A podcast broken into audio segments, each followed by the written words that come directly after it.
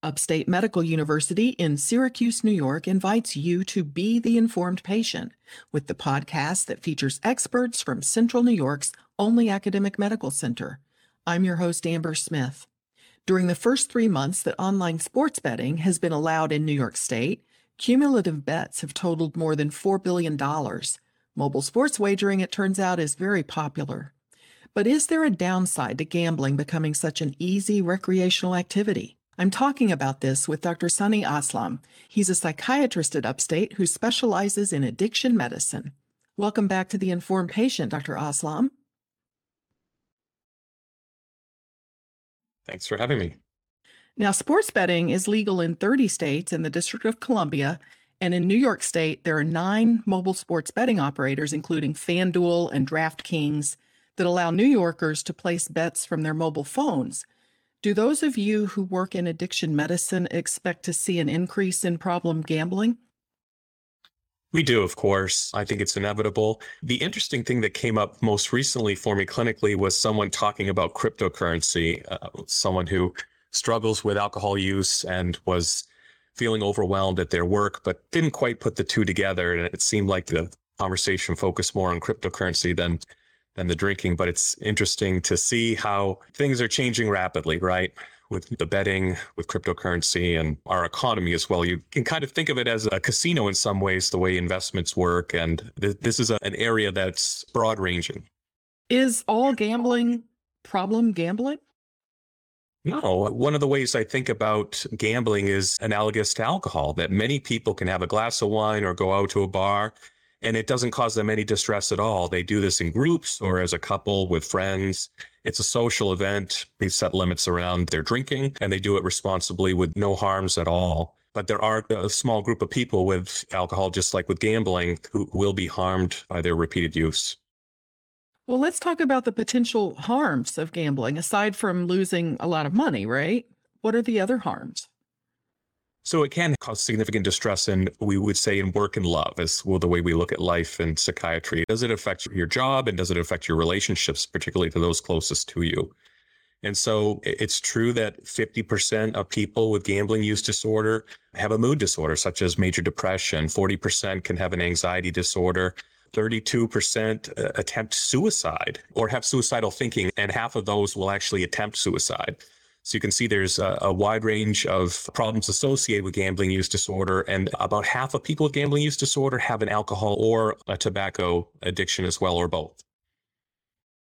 Lottery tickets and racetracks, those are older forms of betting that have been around for years.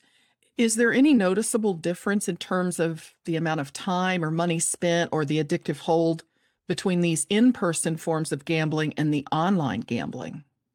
Our data shows that different groups of people and people with different incomes and socioeconomic status are drawn to different types of gambling. In particular, of course, our concern with online betting is that there's virtual anonymity and the accessibility is around the clock.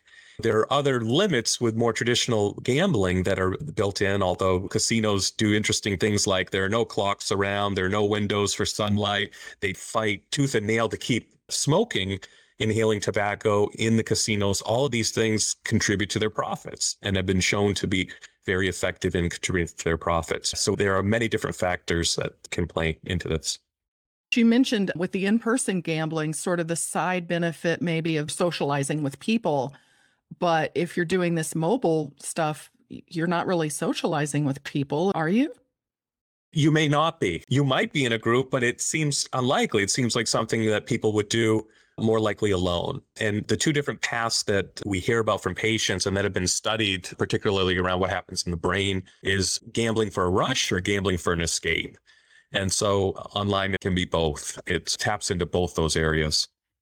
Can people become physically addicted to gambling the way someone might be addicted to a particular drug? Or is gambling a psychological addiction potentially? Yeah, so this is where there's been a change in our field to some extent. So gambling use disorder, gambling disorder was moved into the category from uh, impulsive disorders to be treated with substance use disorders, with other addictions, essentially. because there's increasing recognition of the chemistry in the brain, the wiring in the brain is virtually identical to what happens with, for example, you inhale a cigarette, it activates the seeking system in the brain, and it seems to be virtually indistinguishable for those with gambling use disorder. Once you uh, have become addicted to gambling, there's repeated harm. That part of the brain appears to be changed for people, and it is something that will uh, be with them forever. This is Upstate's The Informed Patient podcast. I'm your host, Amber Smith, talking with psychiatrist Sunny Aslam on the subject of gambling addiction.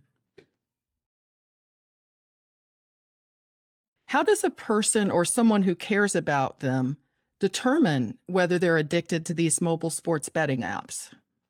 And I come back to that point about work and love. If it's affecting your job, if it's affecting your relationship, then there probably is already, if you've noticed your partner's gone for hours, there's money missing, there are those kinds of red flags, and you bring it up and you don't get adequate answers, that's the sign of uh, a problem.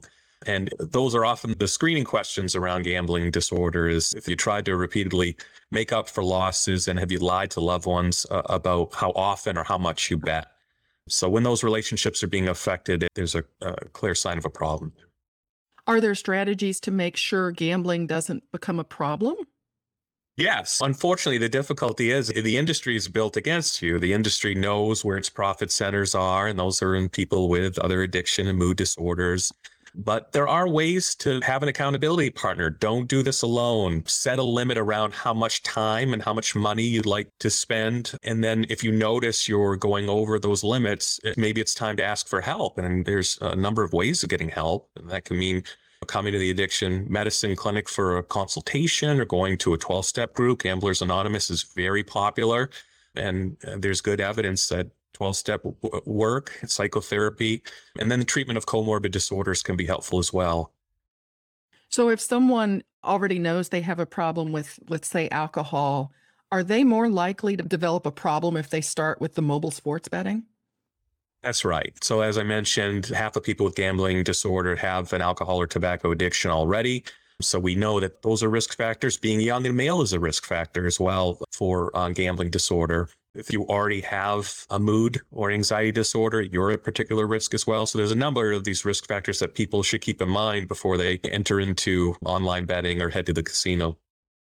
Now, someone who suspects they have a problem, if the person wants help, is the recommended strategy to quit entirely, cold turkey, so to speak, or to just cut back and try to manage of course, each case is different. It's very hard to say. And we have limited amounts of research. This has not been an area that has been a focus of research during an opioid epidemic. And actually, tobacco kills more people than all other addictions combined. So there's a big focus on alcohol use disorder, which kills 95,000 people a year. Gambling's prevalence is about 1%. We just don't know as much. But what we do know, we could draw some conclusions from other areas such as alcohol use disorder. Actually, most people who recover from alcohol problems, they do it on their own. Uh, that's interesting. You know, as a psychiatrist, I'd love to tell you that I cure all kinds of people of alcoholism. It's not true. So we know there's certain groups of people who are able to work through their problems with gambling or alcohol, etc. But we recommend if you feel you need the help, ask for it. There tend to be barriers to treatment, but 12 step groups, for example, don't cost a thing. You can't beat the price. They're available. And we're also available uh, as well as other treatment centers in town to treat people. It doesn't hurt to come in for a one time consultation I would think if someone was relatively well adjusted, it wouldn't be a problem to come in. I worry about the ones who don't come in. Denial is a significant part of addiction. And often people feel like I'm just going to win big on the next one, but they can do that for hours and it can be financially disastrous and emotionally disastrous. Now, some people see mobile sports betting as a way purely to make money. So I wonder if there's research that shows yet whether the person who studies and pores over statistics before placing bets is any more or less likely to become addicted than the person who approaches betting like it's a game and they're just going to bet on their team. I certainly worry more about someone who thinks they're going to crack the code of a multi billion dollar industry. That level of grandiosity is going to tend to lead to a large loss and a large fall. So I do worry more about those than someone who's more humble, just thinking, I'm going to go in, I'm going to spend my 500 today and that's it. I'm probably going to lose it that's much healthier thinking, being humble, as in most areas of life, right? If we're more humble, we, we tend to have a more reasonable outcome. Do you see similarities between mobile sports betting and online gaming? There are similarities. Harm from repeated use is how we define addiction in our clinic. And people can get lost or dissociate off into a world where they have little face to face contact. And this, of course, was worsened through the pandemic, where there was this phenomenon where people may have only been seeing other people through online means, through Zoom meetings or their gaming. So in some ways it might have been healthy, but for others it it enabled and helped them avoid the contact with other human beings that they may have already tended towards. And so for, those people, it can plunge them deeper into anxiety and worsen their mood and make it harder for when they do have face-to-face contact with people to overcome the intense feelings of anxiety, shyness, or struggles with connecting with people face to face. There are some positive connections through these gaming communities. So, how do you maintain that, but also minimize the threat of getting sucked into it too far and spending too much time at it? I see that as similar to uh, strategies for gambling as well, setting limits, having an accountability partner, doing it with a friend or a relative, and just eh, keeping an eye on the number of hours. A lot of the psychotherapy we do is focused around people's self care. And so when someone comes in and explains they're seven, eight, 10 to 12 hours a day staring at a screen, they're going to tend to not have the best physical health. Maybe their jobs or their other relationships are causing them to feel anxious and they haven't put it together. But these are the kinds of connections we try to help people make in psychotherapy is you're feeling hopelessly anxious and depressed. You haven't had contact with humans much in the past few months. What's your thinking about that? And try to help people put some of those ideas together and then see what they want to do about it, if anything. Do the online games for kids, because a lot of them appeal to young kids, do you think it prepares them or grooms them to grow up into online sports betters? I think, unfortunately, in a lot of for profit businesses, they're there to make a profit. And we know this through deep study of particularly the alcohol and tobacco industry, is they, in their documents, they talk about profit centers and they know that capturing young brains gives you a profit center for life. You know, it's not as interesting to them to focus on the elderly because then you're getting a customer for 10, 20, 30 years. If you get teenagers, you're getting a customer for 60, 70 years. And so alcohol, tobacco, those industries have have, have learned from that. And then you see other industries doing very similar things, cannabis and gambling if you can make something sexy to teenagers and get their attention with, you know, bubblegum, vaping flavors and sexy looking devices, it, it's good for business. And unfortunately for our patients, for people who are more vulnerable, people who already have an addiction, who already have a, a psychiatric disorder, they're particularly vulnerable and they're targeted by these companies. Well, Dr. Aslam, you've given us some good information and lots to think about with mobile sports betting. So I appreciate you making time for this interview. Thank you. My guest has been Dr. Sunny Aslam, a psychiatrist who specializes in addiction medicine at Upstate. The Informed Patient is a podcast covering health, science, and medicine brought to you by Upstate Medical University in Syracuse, New York, and produced by Jim Howe. Find our archive of previous episodes at upstate.edu/informed. This is your host Amber Smith, thanking you for listening.